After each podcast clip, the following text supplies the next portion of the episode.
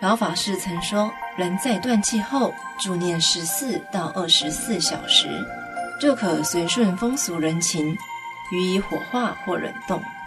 但为何在《如何往生不退成佛》一书里提到，火化要在七天以后举行，或至少要停放三天？停放三天，停放七天，现在社会他不许可。啊，那怎么办呢？啊，希望国家呢改变法律法律，啊，如果要不能改，我们一定要遵守国家法令规章。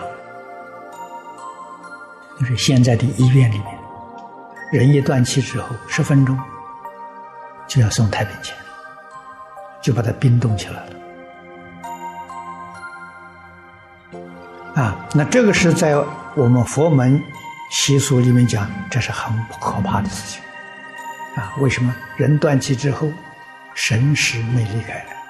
呃，当然，啊，能够停三天或者停七天，很好。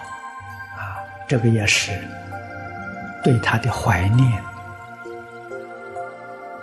也是人道啊，啊，不忍心的。把它很快就埋葬，啊，那么这个三天到七天的时候，你再看它的变化，对我们学佛的人增长信心。啊，第一个学佛的人说，他身体柔软，七天还是柔软的。啊，韩馆长这个入殓呢是七天，七天再给他洗澡换衣，全身柔软。这大家生信心啊！啊，而且是容貌的时候，相貌的时候是越变越好，变得更年轻。啊，你看他确确实实像在睡觉，啊，不像是有病的样子。啊，这个给一般人的时候增长很大的信心。